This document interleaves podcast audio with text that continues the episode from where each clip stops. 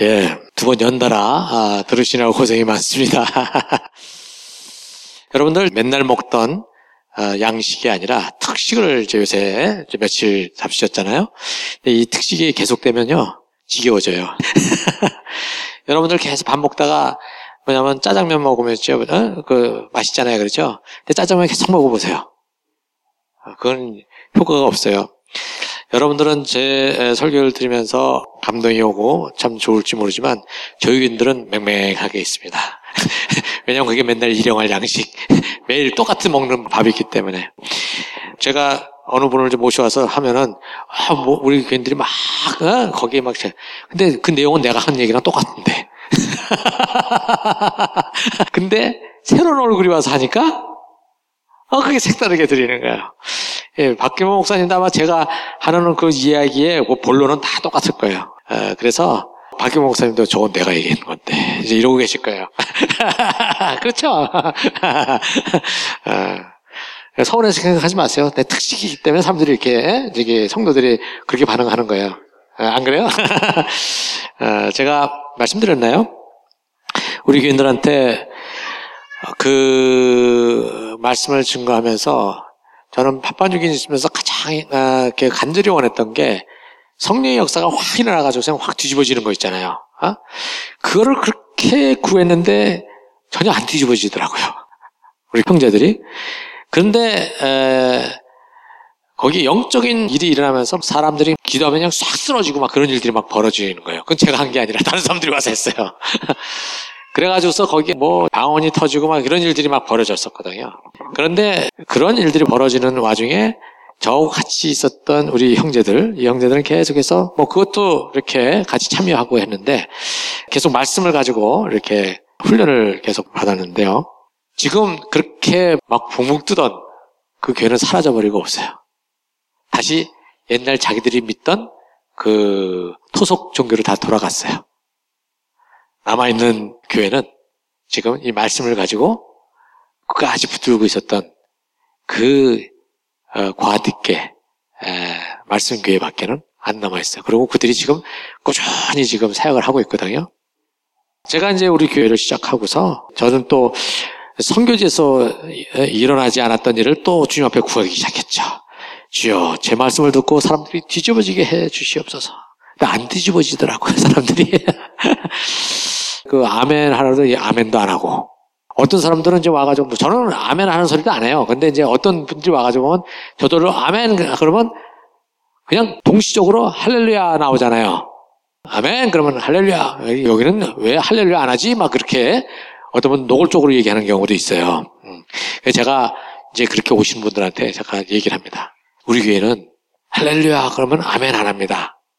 그러니까 그걸 염두에 두시고 해 주십시오. 실망하지 마세요. 안 하고 싶어서 안 한 게 아니라 지금 막 목사님이 설교를 하고 계시면 그것을 과연 그런가 하여 지금 심각하게 생각하고 있기 때문에 아멘 할 시간을 놓쳐버리기 때문에 그렇습니다. 제가 그렇게 얘기를 했었거든요. 그런데 몇 년이 지나고 난 다음에 사람들이 하나님 나라에 대한 이야기를 하기 시작을 하는 거예요. 그래서 제가 아 가랑비에 옷이 젖는구나 이렇게 생각을 했거든요. 소낙비는요 맞으면은 막 피해서 들어가 버려요. 근데 가랑비는 그냥 맞아요.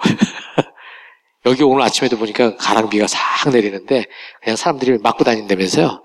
그러니까 소낙비는 우산을 쓰는데 가랑비는 그냥 맞아요. 우리 교인들이 제 설교를 가랑비로 생각했나 봐요. 자기들도 모르는 사이에 그냥 계속 맞다 보니까 요새는요, 예, 제가 하는 얘기 그대로 따라해요. 여러분들도 계속해서 일용할 양식을 매번 같은 양식을 먹는 것 같고, 그렇지만 그 말씀이 여러분들 속에 단단히 젖어 들어가면 어느새 우리는 하나님의 사람이 되어 있는 우리를 볼 것입니다. 오늘은 이제 이번 시간의 말씀은 그동안은 여러분들에게 하나님의 어떤 분이신지를 얘기했지만 이제 하나님은 우리에게 무엇을 원하시는지를 좀 얘기하고 싶습니다. 오늘 창세기 18장 16절 보도록 하겠습니다. 16절서부터 19절까지 보도록 하겠습니다. 16절서부터 19절. 이 말씀은 언제 어떤 상황에서 말씀을 하셨냐면 아브라함이 99세가 됐어요. 99세가 돼가지고 하나님이 부르셨을 때가 75세인데 그 시간이 벌써 거의 이제 얼마가 지나간 거예요? 25년째가 이제 돼가지고 있지 않습니까? 이렇게 이제 세월이 지난 다음에 하나님께서 17장에 무슨 얘기를 하시냐면은 할례를 받아라 이 얘기를 하신다고요. 내가 너에게 내년 이맘때에 아들을 줄 텐데 네가 할례를 받아라 이렇게 얘기를 합니다. 할례라고 하는 것은 지금 하나님께서 왜 그 할례를 말씀하셨냐면 내가 내년 이맘때 너에게 자식을 주겠다라고 했을 때 우리 이 아브라함은 어땠냐면 속으로 지금 내 나이가 얼만데 내 아내가 이미 경수가 끊어졌는데 어떻게 아이를 낳단 말인가 이렇게 아브라함은 속으로 생각하면서 웃었어요. 웃으니까 하나님께서 네 아들 이름을 이삭이라고 줘라. 이름은 뭐예요? 뜻이 웃는다는 뜻이에요. 네가 웃었지? 네 아들 이름을 웃었다로 해라 이렇게 하셨어. 그러니까 이삭을 부를 때마다 내가 웃었지, 웃었지?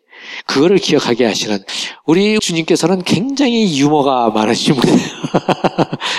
구약의 하나님은 무서운 하나님 아니에요. 구약의 하나님도 유머가 많으신 하나님이에요. 그런데 왜 하나님께서는 그 아들을 주시는 것을 그렇게 오래 끌으셨을까요? 25년이라는 세월을 끌었잖아요. 그 바람에 아브라함이 중간에 이스마엘을 갖게 됐잖아요. 왜 이러한 시간들을 굳이 끌고 가셨어야만 하는가? 사실 하나님도 금방 주시고 싶으셨어요. 여러분들 어쩌면 저는 크리스마스 선물을 애들한테 주려고 생각하거나 생일 선물을 준비할 때 있잖아요. 저는 미리 딱 준비를 하잖아요. 그걸 갖다가 그날 주지를 못해요. 언제 주냐면 사온 날 줘. 그래가지고 막상 크리스마스 날이나 생일날이나 없어. 왜? 요걸 보고 애가 좋아하는 거를 보고 싶으니까 사가지고서 참지를 못하고 그냥 팍 줘버린단 말이죠.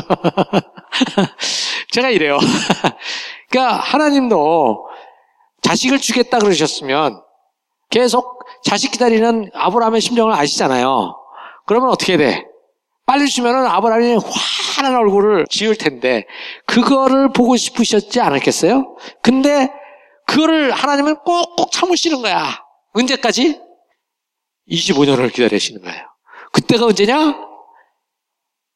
아브라함과 사라가 모든 생식 능력이 멈춰버렸을 때, 더 이상 자기들의 능력으로는 아이를 가질 수 없다는 것을 알았을 때까지 하나님은 기다리신 거예요. 왜? 이것을 통해서 아브라함은 하나님이 어떠한 분이신지를 알게 되니까 불가능한 것에서 가능한 것을 만들어내신 분인 거죠.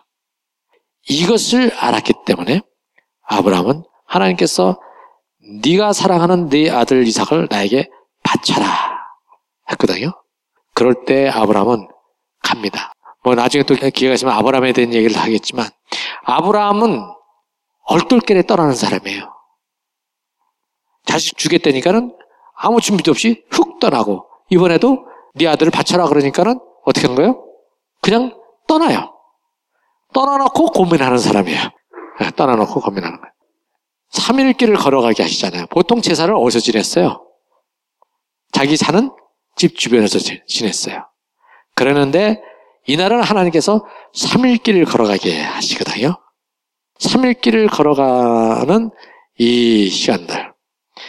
이 시간들이 아브라함에게는 어떠한 시간들이었을까?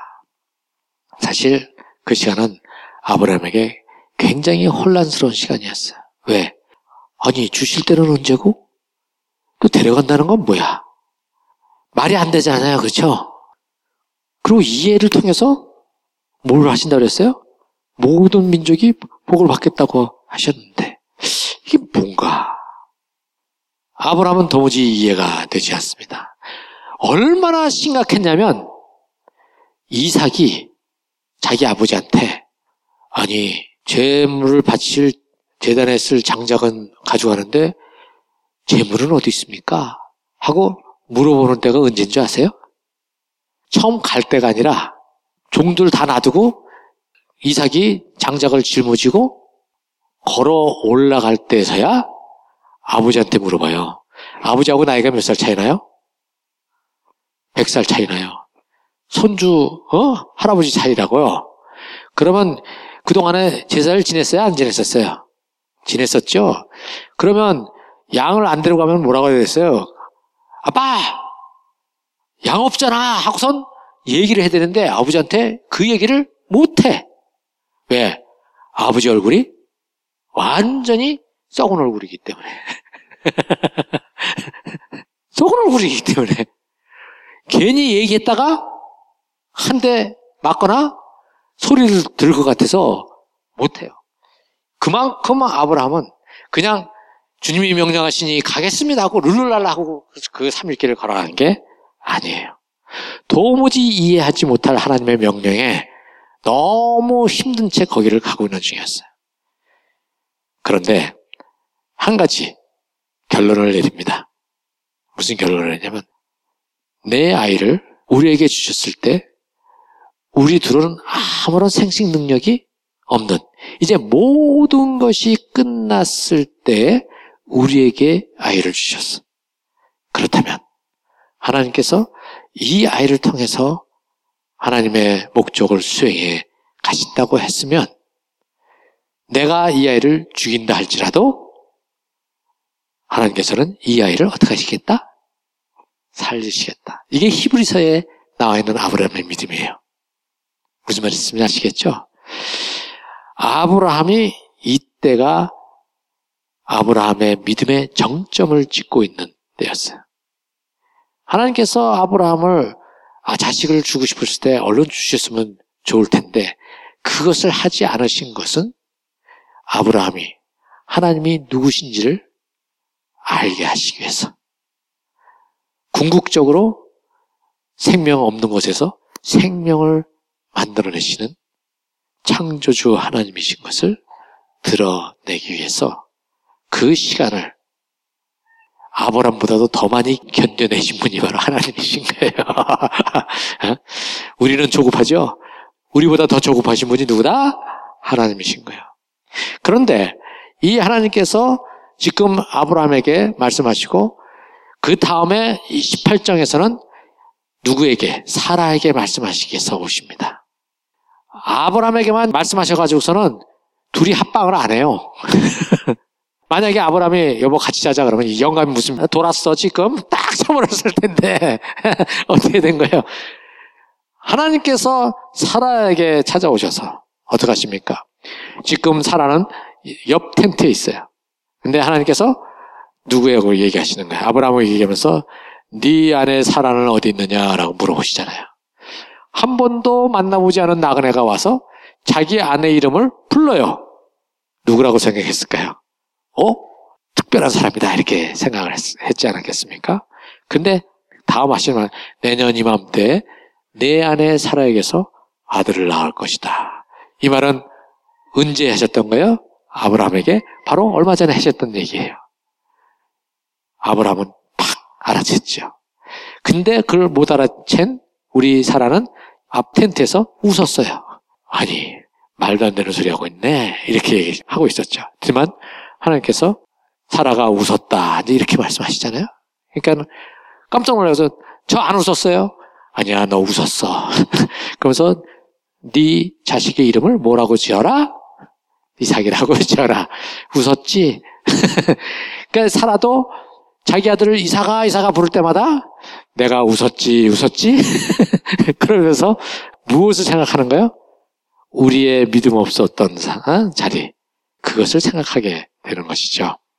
자 이렇게 하시고서 그 다음에 하나님께서 떠나십니다. 떠나는데 지금 떠나기 전에 아브라함에게 이 얘기를 하시는 거예요. 뭐라 그러십니까? 17절에 말씀하시기를 내가 앞으로 하려고 하는 일을 어찌 아브라함에게 숨기랴. 하나님께서 앞으로 하실 일을 아브라함에게 알리시겠다는 거예요. 그러면서 뭐라고 그러냐면 왜 그렇게 알려고 하느냐 하면은 아브라함은 반드시 크고 강한 나라를 이룰 것이며 땅 위에 있는 나라마다 그로 말미암아 복을 받게 될 것이기 때문에 결국은 이 얘기는 뭐냐면 내가 아브라함에게 내가 앞으로 할 일을 얘기하는 이유는 아브라함이 크고 강한 나라가 되고 그 아브라함 그 후손들이 세우는 그 나라가 어떻게 해요? 모든 사람들에게 복이 되는 나라가 되기 때문에 내가 앞으로 할 일을 내가 아브라함에게 보여야 하겠다 이렇게 말씀을 하십니다. 그러면서 19절에 내가 아브라함을 선택한 것은 그가 자식들과 자손을 잘 가르쳐서 나에게 순종하게 하고 옳고 바른 일을 하도록 가르치라는 뜻에서 한 것이다. 자, 여기에서 비로소 왜 하나님께서 아브라함을 선택하셨는지 그 목적이 나와 있어요. 그냥 아브라함을 사랑해서 불쌍해서 그렇게 선택하신 것이 아니라는 거예요. 어떤 목적에서 선택하셨냐면 아브라함을 선택해서 아브라함의 자식을 누가 아브라함이 어떻게 해요? 하나님의 의와 공도를 가르쳐서 지키게 하도록 하기 위해서 아브라함을 선택하셨다 이렇게 얘기를 합니다. 여러분들을 선택하신 이유는 뭐예요? 어? 여러분들을 선택하신 이유가 뭐예요? 여러분들의 자식들을 의와 공도로 하나님 나라의 가치를 온전히 가르치셔서 그들이 모든 이웃들에게 무엇이 되게 하기 위해서 복의 근원이 되게 하기 위해서 여러분들을 선택하신 거예요. 이해하시겠어요? 여러분들에게 자식들을 주셨어요? 그것은 여러분들의 그냥 생물학적인 어? 반응에 의해서 나오는 그냥 애들이 아니에요. 하나님이 여러분들에게 자식을 주셨다 하면 그 자식들을 어떻게 하라는 거예요? 하나님의 의와 공도로 가르치라는 거예요. 저는 저희 교회에서 뭐라고 그러냐면 교회는 여러분들의 자녀들의 신앙을 책임지지 않습니다. 그렇게 공표했어요. 교회가 어떻게 여러분들의 자녀들의 신앙을 책임집니까? 일주일 내내 밖에 여러분들하고 있다가 단지 몇 시간 여고 와서 있는데 뭐 성경 구절 하나 외우라고 하는 건 할 수 있겠죠. 성경 구절 하나 머리에 들어갔다고 해서 그 아이들이 의와 공도로 하나님의 나라를 만들어 갈 수 있겠습니까? 아니죠. 어디서 만들어져요? 여러분들의 가정에서 만들어지는 거예요. 여러분들이 여러분들의 가정에서 어떻게 살아가느냐. 여러분들의 앞에서 자라나는 게 아니라 여러분들의 뒤통수를 보고 애들은 자라난다니까요. 그 말은 뭐냐면 여러분들이 하는 것 따라서 아이들이 자라난다는 겁니다. 그런데 여기에 한 가지 우리가 눈여겨 봐야 될 내용이 있습니다. 18절에 보면 아브라함은 반드시 뭐라고 그랬어요? 크고 강한 나라를 이룰 것이다. 이렇게 되어 있습니다. 여러분들 크고 강한 나라 이러면은 어떤 나라가 생각이 납니까? 지금 이 시대에. 크고 강한 나라. 미국. 힘 있는 나라, 강한 나라가 될 것이다. 이렇게 얘기를 하면 우리는 딱 떠오르는 게 큰 나라. 경제적으로 큰 나라. 그 다음에 무력으로도 군사력도 큰 나라. 이런 큰 나라를 우리는 생각을 합니다. 그런데 여기 이 얘기는 이스라엘을 두고 얘기하는 거예요. 그렇죠? 그러니까 이스라엘은 어땠는가? 이스라엘이 아브라함 시대 이후로 지금까지 강하고 큰 나라, 소위 말하는 그 역사 속에서 나오는 그 제국이라고 하는 나라들 있잖아요. 그죠? 아시리아, 그 다음에 바빌론, 그 다음에 페르시아, 그 다음에 그리스, 그 다음에 로마. 이렇게 큰 제국을 형성했던 그 나라와 같이 크고 강한 나라가 돼본 적이 있습니까? 한 번도 없어요. 한 번도 없어. 항상 이 나라한테 치고 저 나라한테 치고 그래서 맨날 맨날 고생이 많았던 나라예요. 아시리한테 멸망당하고 그 다음에 남왕국은 어떻게 해요? 바빌론한테 멸망당하고 그 다음에 회복이 안 돼. 결국은 뭐냐면 페르시아 때 잠깐 귀환해가지고 있다가 또 그 다음에 그리스한테 또 멸망당하고 그 다음에 또 로마한테 또 식민지 생활을 하고 그러다가 AD 70년에는 완전히 망해가지고 다 흩어져 버렸다. 그래서 1948년에 다시 모였잖아요. 거기 지금 있는 자리. 그 이스라엘의 나라의 사이즈가 얼마나 되는지 아십니까? 그렇죠. 그거밖에 안 돼요. 그 통일 이스라엘 사이즈가 얼마인 줄 알았어요? 솔로몬 때가 제일 컸거든요. 솔로몬 때 그 나라 크기가 얼마나인 줄 알았어요? 거기 보면요, 이집트 강에서부터 해가지고 어디까지? 유프라테스 강. 이러니까는 무지무지 큰 나라처럼 생각하는데 사실은 유프라테스 강이 저기 갈대우르서부터 해가지고 쭉 와가지고서 시리아 쪽으로 이렇게 와요. 하란 쪽에. 거기까지 이스라엘에 가까운 고기는 솔로몬이 가서 손을 좀 대봤어요. 거기서부터 이집트 강이라는 데는 어디냐면 시나의 반도 있지 않습니까? 시내 반도 고기하고 이스라엘하고 경계선에 강이 조그만 강이 흐르고 있는데 그게 이집트 강이에요. 거기서부터 거기까지 고기가 통일 이스라엘에 솔로몬이 세웠던 가장 큰 거예요. 우리 한반도보다 훨씬 작아요. 그게 그 사이즈가. 그걸 가지고서 뭐 강하고 큰 나라라고 얘기할 수 있습니까? 그렇죠? 그러면 여기 하나님이 약속하신 이 말이 틀렸잖아요. 강하고 큰 나라가 된다고 그랬는데 도무지 강하고 큰 나라가 아니야. 그럼 아직까지도 이스라엘은 어떻게 된 거예요? 하나님의 약속이 이루어지지 않은 건가요? 앞으로 이스라엘은 저 정도 사이즈밖에 안 돼요. 그리고 나중에 없어져 버릴 거예요. 주님 오시면. 절대로 강하고 큰 나라가 될 수가 없는 운명에 처한 나라가 이스라엘이에요. 그런데 왜 여기다가 강하고 큰 나라가 된다고 하나님께서는 약속을 하셨느냐 이겁니다. 이 고민을 좀 해야 되겠죠? 네. 근거가 있어요. 바로 여기에 있어요. 자, 보십시오. 반드시 크고 강한 나라를 이룰 것이라고 되어 있는데 그 다음 내용이 뭡니까? 땅 위에 있는 나라마다 그로 말미암아 복을 받게 될 것이다. 성경에서 얘기하는 강하고 크다라는 의미는 물리적으로 크고 경제적으로 크고 그런 것이 아니라는 거예요. 하나님이 보시기에 강하고 크다 하면 무엇이에요? 주변에 있는 나라에게 무엇이 된다는 거예요? 복의 통로가 된다는 거예요. 복의 근원이 된다는 얘기를 하는 거예요. 물론 이걸 가지고 우리는 어, 예수님이 이스라엘을 통해서 오셨구나 라고만 생각하면 그건 우리는 아주 단편적인 것만 보고 있는 거예요.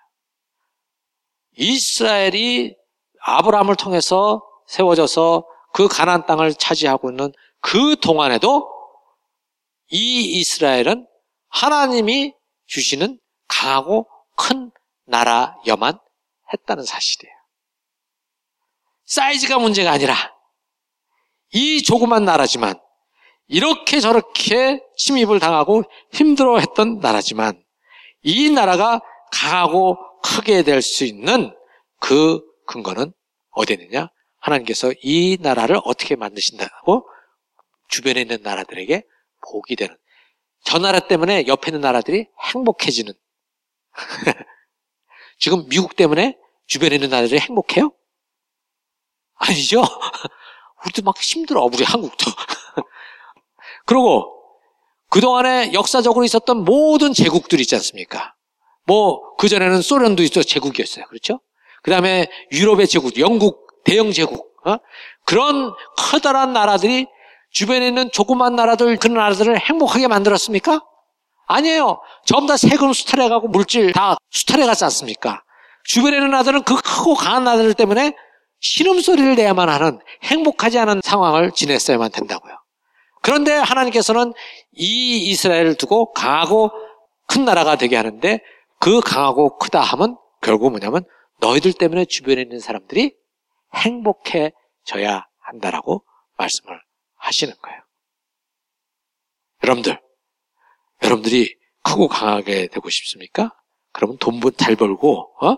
좋은 학교 가고, 직장 좋은 데 갔고, 집 큰 거 갖고, 어?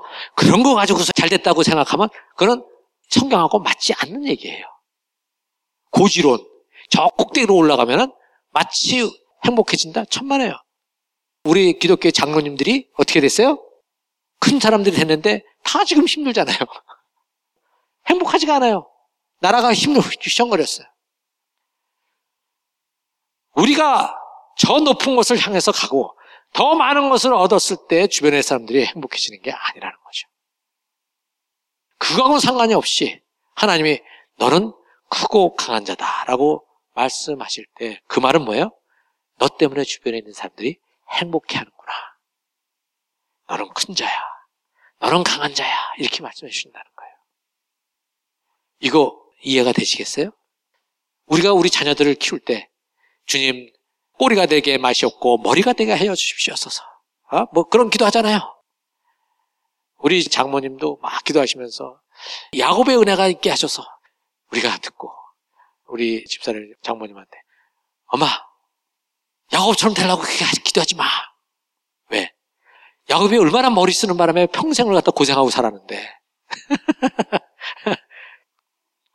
야곱은요 오랜 세월 살면서 지 머리 굴리다가 결국은 나중에 이집트에 가서 뭐라 합니까? 바로 왕한테 내가 험한 세월을 살았습니다. 이러잖아요. 어? 야곱은 자기 중심적으로 살았던 사람이에요. 자기 중심적으로 살았던 사람이기 때문에 결국은 계속 자기가 사서 고생을 하던 사람이었어요. 요셉은 하나님께로부터 어떤 환상도 보지도 못했던 사람이에요. 근데 자기가 그 알고 있는 그 조그만 하나님에 대한 지식을 가지고 그걸 움켜쥐고 걸어가는 과정 속에서 하나님을 경험하게 되고 그것 때문에 그 사람이 결국은 자기의 가족을 구원하는 자리에 들어가게 되잖아요. 성경에 있잖아요. 성경에 아무도 높은 자리에 올라가려고 했던 사람이 없어요. 다니엘이 높은 자리에 올라가려 했습니까? 요셉이 국무총리가 되려고 그랬었습니까? 다니엘도 국무총리 될 생각도 없었고 누구예요? 요셉도 국무총리가 될 생각이 없었어요. 어느 누구도 하나님의 사람들은 어느 자리에 올라가려고 애를 써본 적이 아무도 없다는 사실이에요. 그런데 하나님이 올려 세우신 거지. 매일매일 생활 속에서 나에게 주어진 것들을 온전히 하나님의 말씀대로 살아가려고 애를 쓰다 보는 가운데 어떤 사람은 그냥 이렇게 살고 어떤 사람은 좀 저 위에 있고 있을 뿐이에요. 그것이 부러움의 대상이 돼서는 안 된다는 거예요. 자, 그러면 여기서 어떻게 이스라엘 백성이 주변에 있는 나라들에게 행복을 주는 나라가 될 수 있을까? 출애굽기 19장을 한번 펴보시기 바랍니다. 출애굽기 19장 5절, 6절. 네. 여기 지금 뭐야? 너희를 어떻게 한다 그랬어요, 지금요? 제사장 나라로 만들겠다. 여러분들 이게 베드로전서 2장에 나오지 않습니까? 너는 거룩한 백성이요, 하나님의 거룩한 민족이요, 왕 같은 세상이 된다라고 했지 않습니까?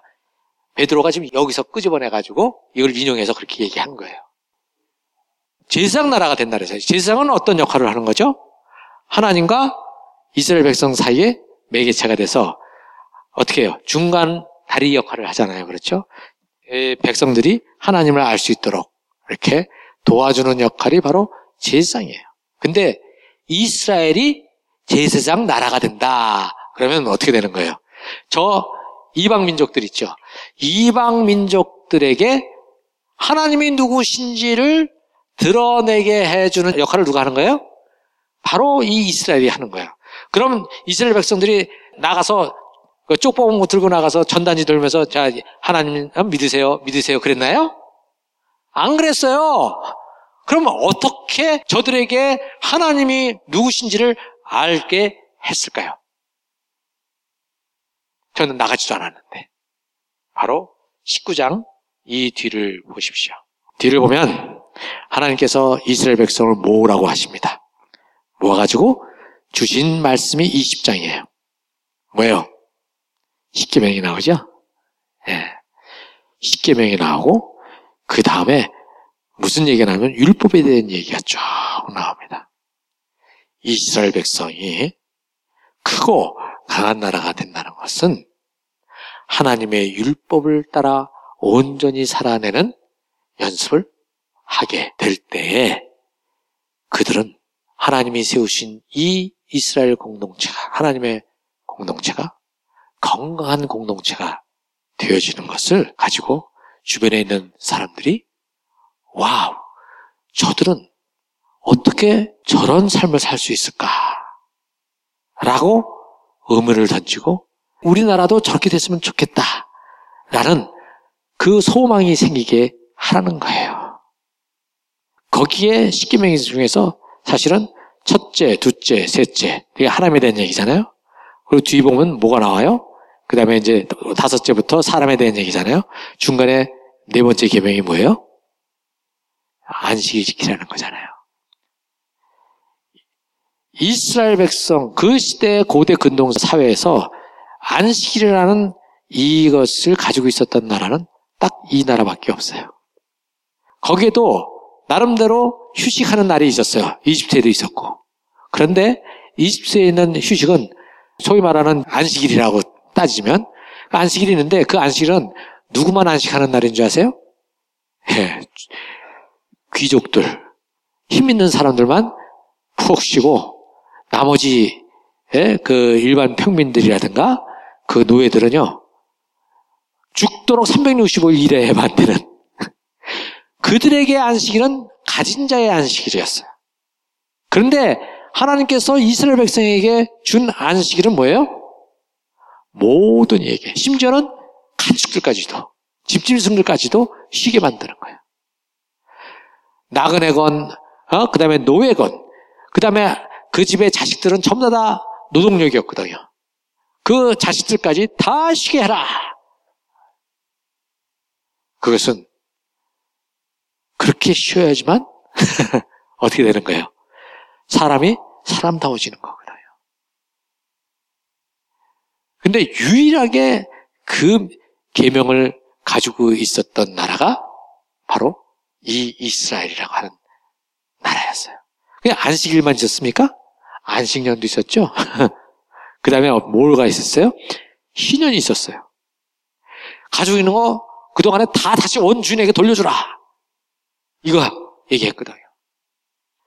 이것은 무엇을 얘기하냐면 그 안에 힘없고 또 노예로 팔려가고 그래서 사람이 사람답게 살지 못하는 그 모든 것들을 방지하는 그러한 모두가 평등하게 살아갈 수 있도록 그를 하나님께서 마련해 놓으신 이 계명이 바로 이 율법인 것이에요. 그 율법을 우리는 어, 그 신약에서 자꾸 나쁜 거 이렇게 자꾸 들어서 그런데 사실은 이 율법의 정신은 하나님을 사랑하고 이웃을 사랑하는 거란 말이죠. 어떻게 이웃을 사랑하느냐? 바로 너의 주변에 있는 식구들을 어떻게 하라는 거예요? 쉬게 하고.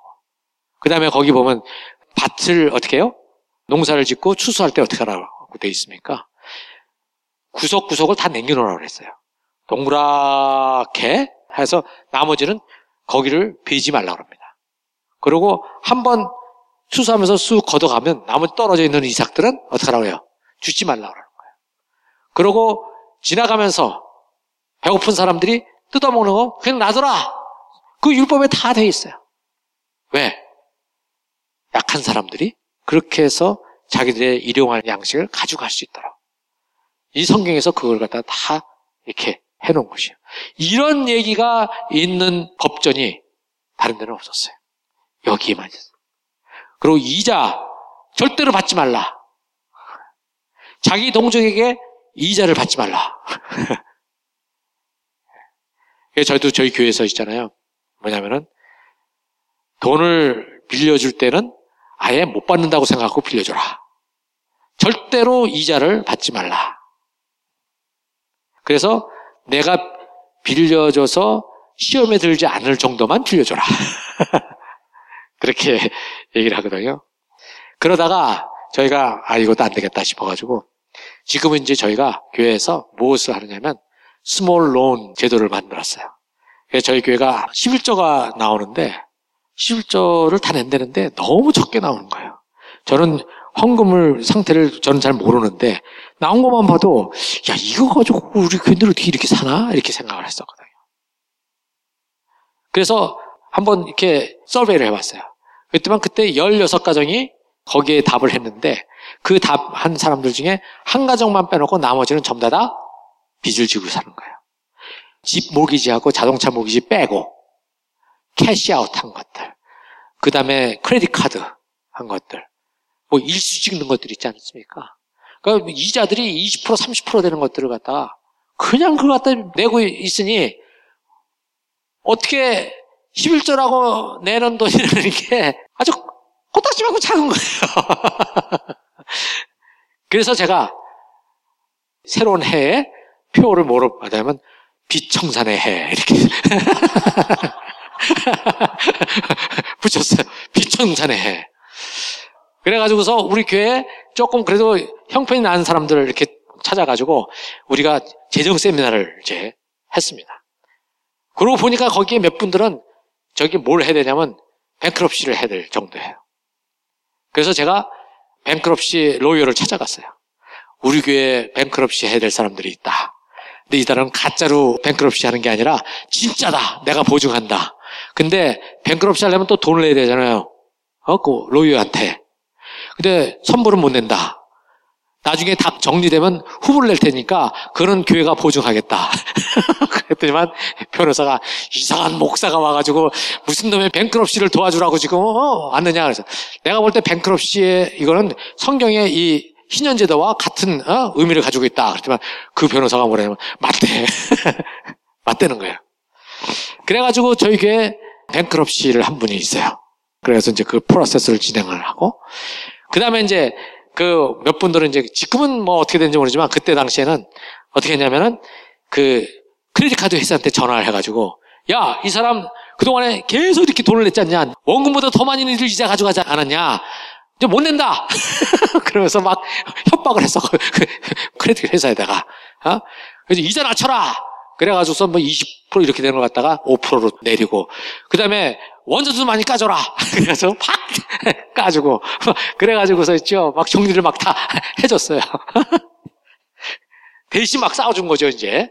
그러고 이제 하나님의 청지기 직분이었던 건가를 갖다 이제 성경을 통해서 이제 가르치고 그렇게 했는데 그 해 저희 예산보다 2만 5천 불이 더 들어온 거예요. 세상에.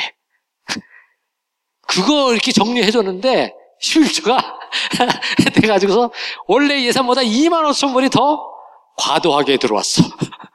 그래서 이걸 놓고 이걸 어떻게 할까? 건축 안 됐을까? 뭐 할까? 막 이러는데 저희 교회 집사님이 목사님 우리 처음에 교회 세울 때 우리 생각했던 거 있지 않습니까?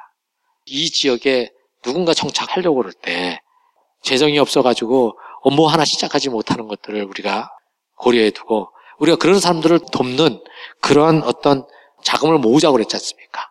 이번에 이거 가지고 하면 어떡해요? 딱 그러는 거예요. 그래서 새까맣게 잊어버리고 있었거든요.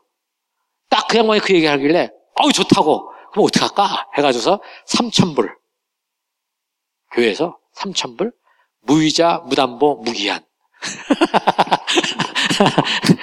그거를 이제 실시하자 해가지고 시작했어요. 그러니까 이제 뭐 여러 가지 얘기하는 거죠. 이러다가 안 갚으면 어떠냐. 그거는 그 사람 책임이고 우리는 그것을 부담을 안고 해야 된다. 그래서 시작을 했습니다. 그리고 그것이 못 갚는 것들을 감안해서 매해 교회에서 만 오천 불씩 보존하는 거로 계속 묻는 거로 그렇게 이제 해가지고서 했는데 첫 발표를 딱 했거든요. 2만 5천 불이 3천 불씩 싹 다 나가는 거예요.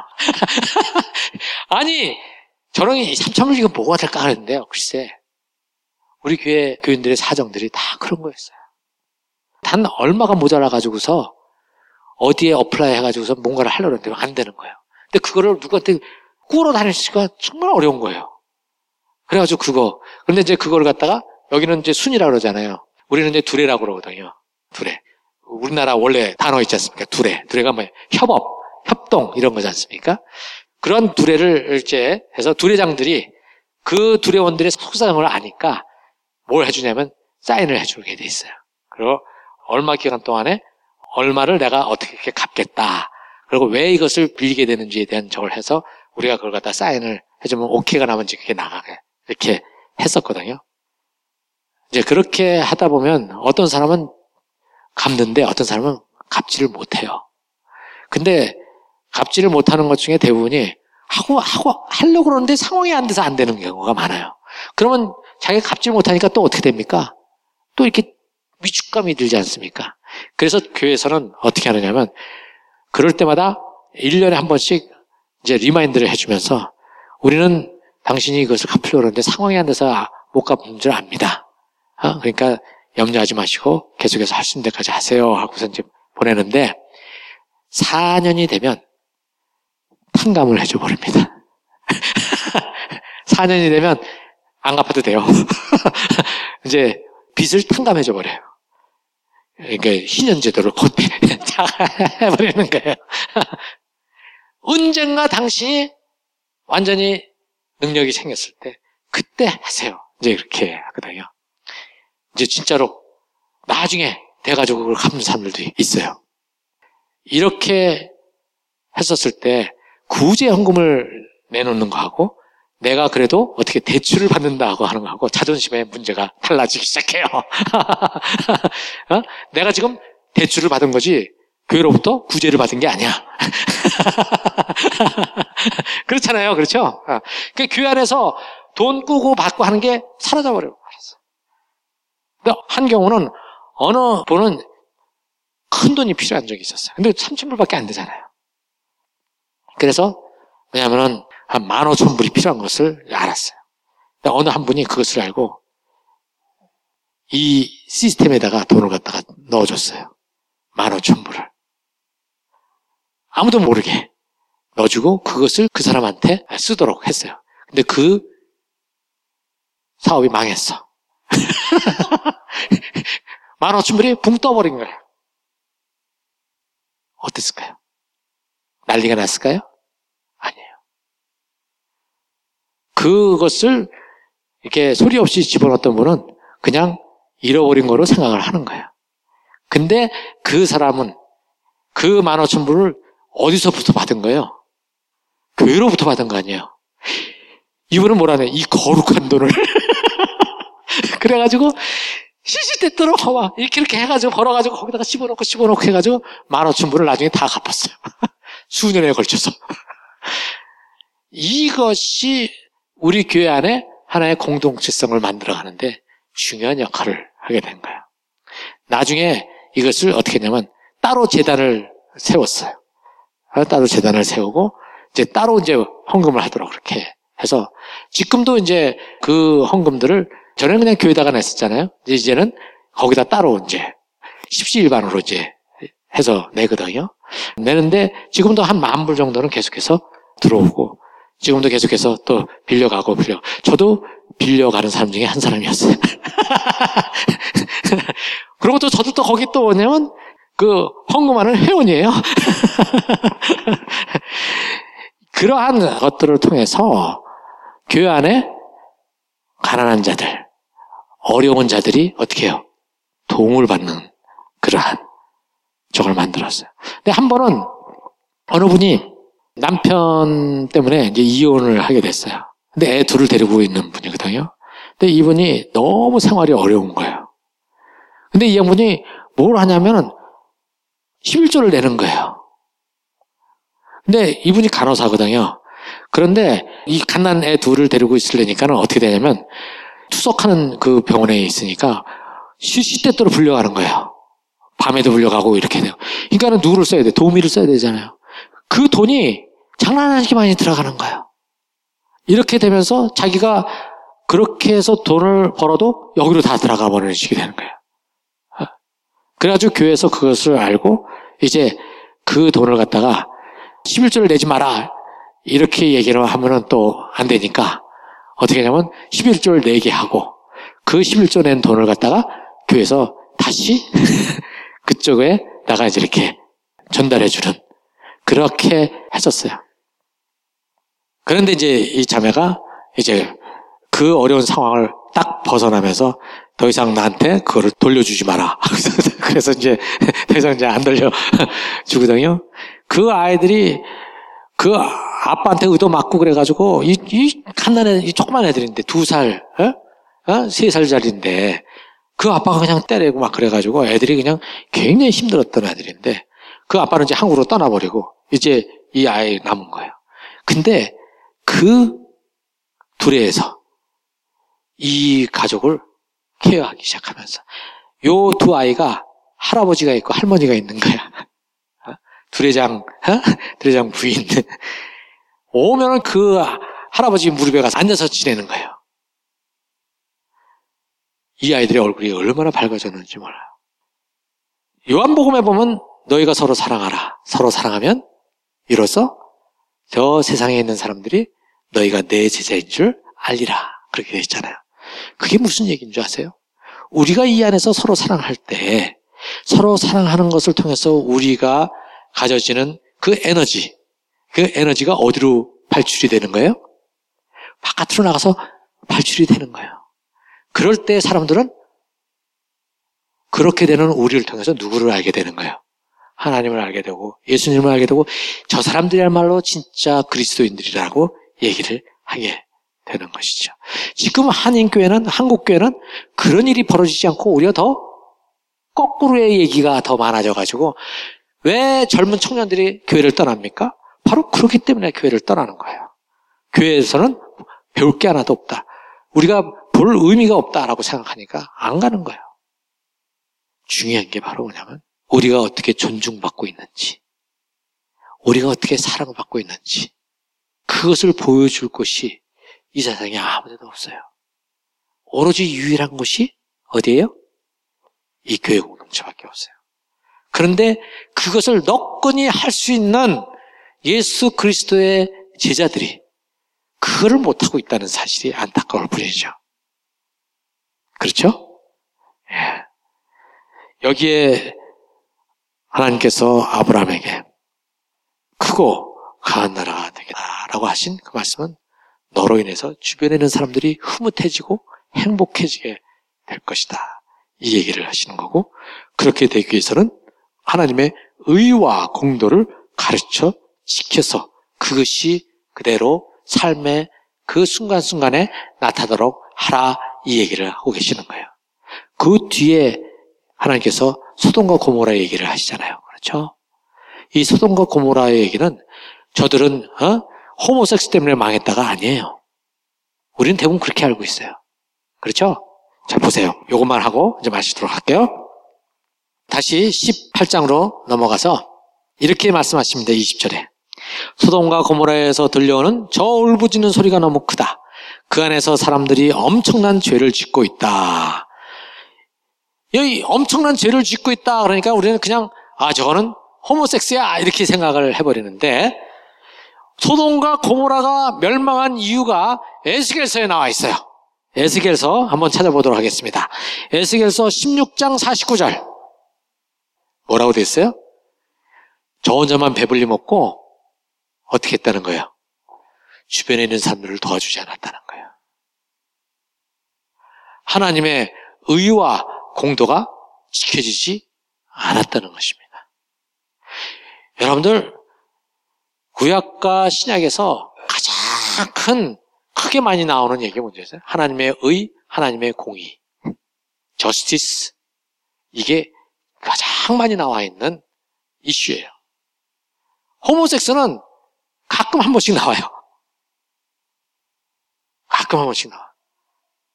가장 많이 하나님이 분노하시고 죄악으로 여기시는 그 대상은 불의한 자들, 불공평한 자들, 착취하는 자들, 거짓으로 탐하는 자들, 왜요? 저울을 속이는 자들. 이것에 대해서 하나님이 있죠? 어떻게 하시는 거예요? 분노하셨어요. 자기가 가지는 불을 나누지 않는 자들.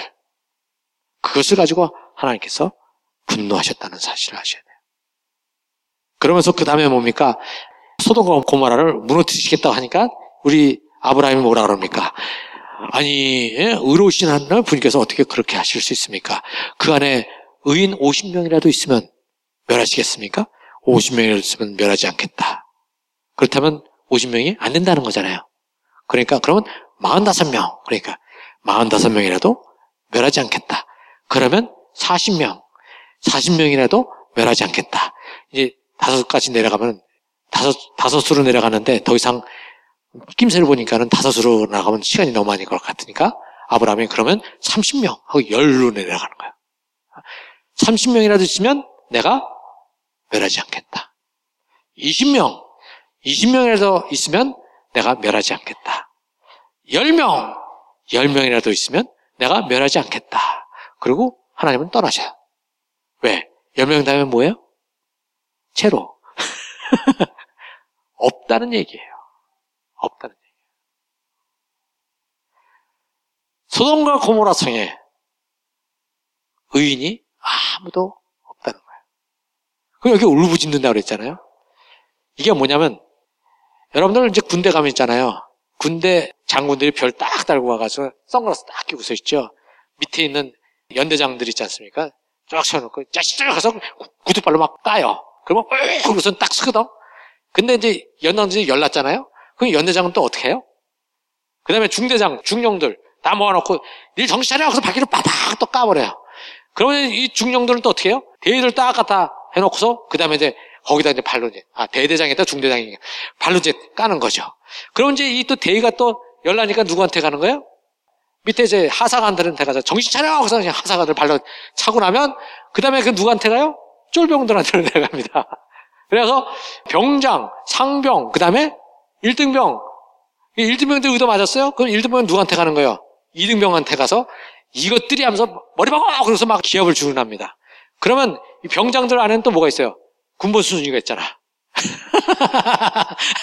몇기몇기다 있단 말이죠. 뭐야, 2등병이면 같은 2등병인 줄 알아? 박어! 그러면 이제 박아야 되는 거거든요. 갑을, 갑을, 갑을, 갑을, 갑을.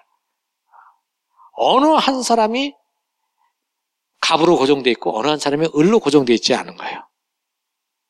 조금이라도 내가 힘이 세면 그 힘을 가지고 조금이라도 약한 사람이 보면 욱박지르는 그러한 악이 소돔과 고무라 안에 가득 차 있다는 거죠.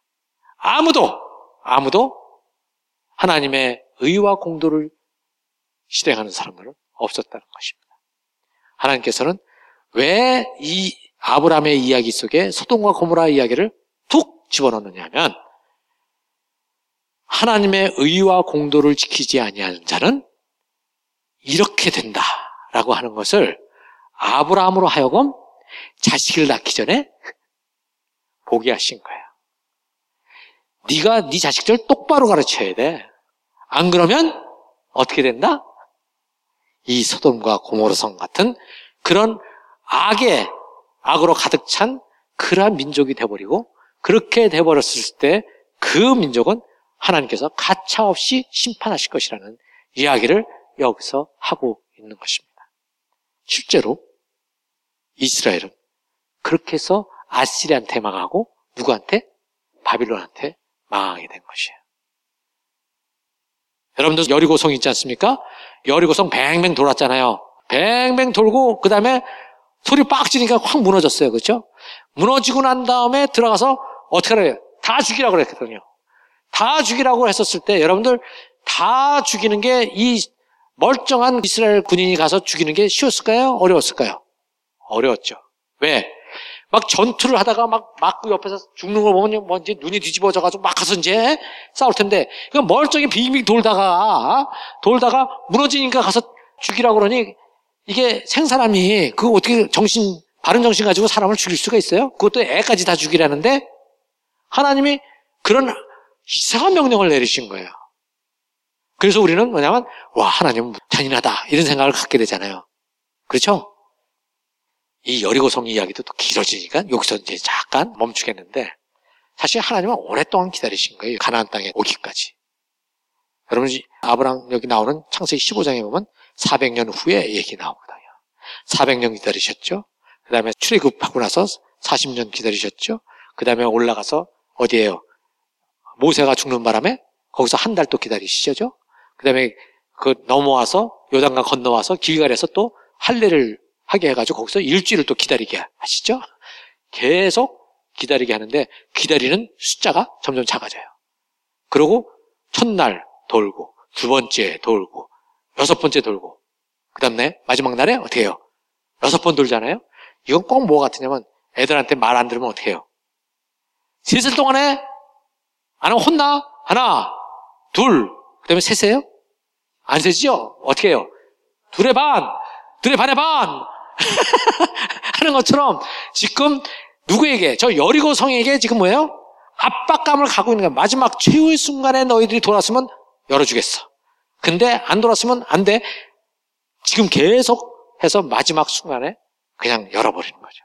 일단 하나님의 진노가 임하시면 거기에는 아무것도 남는 게 없는 거예요. 만약에 그 자리를 갖다 소돔과 고모라 상처럼 뭐요 유황불로 확 뒤집어 엎었다면 어떤 일이 벌어졌을까요? 하나님이 잔인하다 얘기할까요? 안 하죠? 와 정말 자연의 이 큰 힘에 대해서 그냥 어떻게 경외심을 갖죠. 한국의 고성 속초에 큰 불이 일어났죠. 막 사람들이 그거 보고서 야 하나님은 잔인하다 이렇게 얘기 안 해요? 어떻게 해요? 세상에 자연의 힘이 얼마나 큰 건가를 뭐요 깜짝깜짝 놀랄 뿐이죠. 그렇죠? 그때 그 사람들이 죽었다고 그랬었을 때도 어떻게 해요? 그것을 가지고 하나님은 잔인하다고 얘기 안 해요. 세상에 자연의 힘은 위대하다 이렇게 얘기하지. 만약에 여리고성을 하나님이 이스라엘 백성에게 그렇게 하자고 하지 않고 소돔과 고모라처럼 그렇게 쳐버렸으면 하나님을 잔인하다고 얘기했을까요? 아니에요. 근데 일부러 이스라엘 백성에게 들어가서 그렇게 하라고 그래요. 그렇게 해서 죽이나 불로 죽이나 다 똑같은 건데. 왜 일부러 이스라엘 백성에게 들어가서 그렇게 하라고 하시느냐? 그것은 치면서 이스라엘 백성들이 얼마나 치가 떨어졌을까 한번 생각해 보세요. 너무나 잔인한 거잖아요. 그렇죠? 근데 그걸 통해서 하나님의 진노가 얼마나 무섭게 임하는지 이스라엘 백성들이 어떻게 해요? 체감을 하게 되는 거예요. 하나님 앞에서 엎드리지 아니하는 자가 결국에는 어떻게 된다? 이렇게 된다. 하나님은 이스라엘 백성에게 너희도 내 말을 순종하지 않고 악으로 치달으면 이렇게 된다. 라고 하는 것을 경고하고 계시는 겁니다. 이제 말씀을 맺도록 하겠습니다. 하나님이 이 레분교회를 세워주시고 우리를 여기에 모아주신 이유는 하나님께서 여러분들의 하소연을 듣고 여러분들을 치유하시고 여러분들을 위로하시고 여러분들을 다시 새롭게 새로운 피조물로 만들어 주시는 이유는 바로 여러분들을 저 세상에 나가서 저 세상 사람들에게 행복의 뭐가 되도록 통로가 되도록 그렇게 되도록 여러분들이 행복해지기를 바라기 때문에 하시는 거예요. 여러분들이 행복하지 않은데 어떻게 저 사람들에게 행복을 전할 수 있겠습니까? 여러분들의 자녀들이 행복해지려면 여러분들이 행복해져야 돼요. 안 그래요? 그렇죠. 여러분들이 행복하지 않으면 애들한테 어떻게 해버려요? 짜증내잖아요. 그렇잖아요. 그렇기 때문에 우리가 하나님께로부터 우리가 정말 은혜 받은 자로서의 행복을 누려야 돼요. 그리고 그것이 우리 가정 안에서 그렇게 경험되어져야 합니다. 알겠습니까? 왜 그것을 요구하시느냐면 하나님은 우리만 보시는 게 아니라 저 바깥에 있는 여기에 널려져 있는 그 사람들에 대해서도 사랑하시기 때문에 그런 것이에요. 이것을 우리가 놓쳐버리면 안 됩니다. 여러분들 크고 강하다는 것은 우리가 소위 말하는 세상적인 가치관에서 크고 강한 것이 아니에요. 이제부터는 크고 강하다는 것은 어떤 거라고요? 예, 복의 통로가 되는 거다. 이렇게 여러분들이 알아주시기 바랍니다. 같이 기도하겠어요. 사랑의 하나님 아버지, 아버지께서 우리에게 참으로 주님을 알 수 있는 은혜를 주시고 남들이 알지 못하는 놀라운 진리를 깨닫게 하시고 하나님 나라에 놀라우신 그 비밀을 알게 하신 그래서 그것이 우리의 삶의 현장에서 아름답게 빛나게 하시기 위해서 우리를 부르셨다는 것을 오늘 우리가 알았습니다. 하나님, 여기 그리 많은 숫자는 아니지만 하나님께서 전적으로 사랑하시고 하나님께서 전적으로 붙들고 계시는 주의 사랑하는 자녀들 우리 여기에 있는 주의 사랑하는 자녀들 위에 그 마음 속에 아버지를 향한 끊임없는 아버지 하나님의 사랑의 그 마음이 전달되게 하시고 아버지 그 힘으로 우리가 서로를 사랑할 수 있게 해주시고 또 그 힘으로 이 교회 바깥에 있는 사람들을 사랑할 수 있도록 도와주십시오. 이것이 억지로 되는 것이 아니라 자연스럽게 흘러나오는 우리의 인품이 되게 하시고 인격이 되게 해 주십시오. 아버지, 우리가 조금만 걸어도, 우리가 조금만 발을 내디뎌도, 마치 뛰는 것처럼 기뻐하시는 그 아버지의 마음을 우리가 알게 하여 주시어서, 우리가 부족해서 요거밖에 안 됩니다 하고 움츠려서 아무것도 하지 않는 그러한 자들이 되지 않게 하시고, 비록 연약하고 부족하지만 힘든 발걸음을 한번 내딛는 그러한 시도를 하면서 그 순종을 하면서 하나님의 놀라우신 그 손길을 경험하는 감격의 시대가 우리에게 있게 하여 주십시오. 아버지, 도와주십시오. 예수님의 이름으로 기도했습니다.